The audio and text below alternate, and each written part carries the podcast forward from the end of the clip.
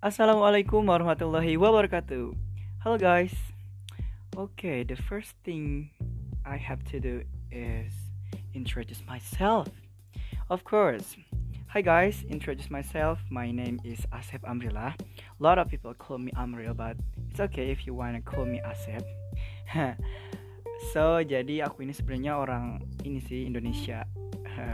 Kenapa aku pakai bahasa Inggris ya? It is my majority on university. It's okay because I I like being foreigner.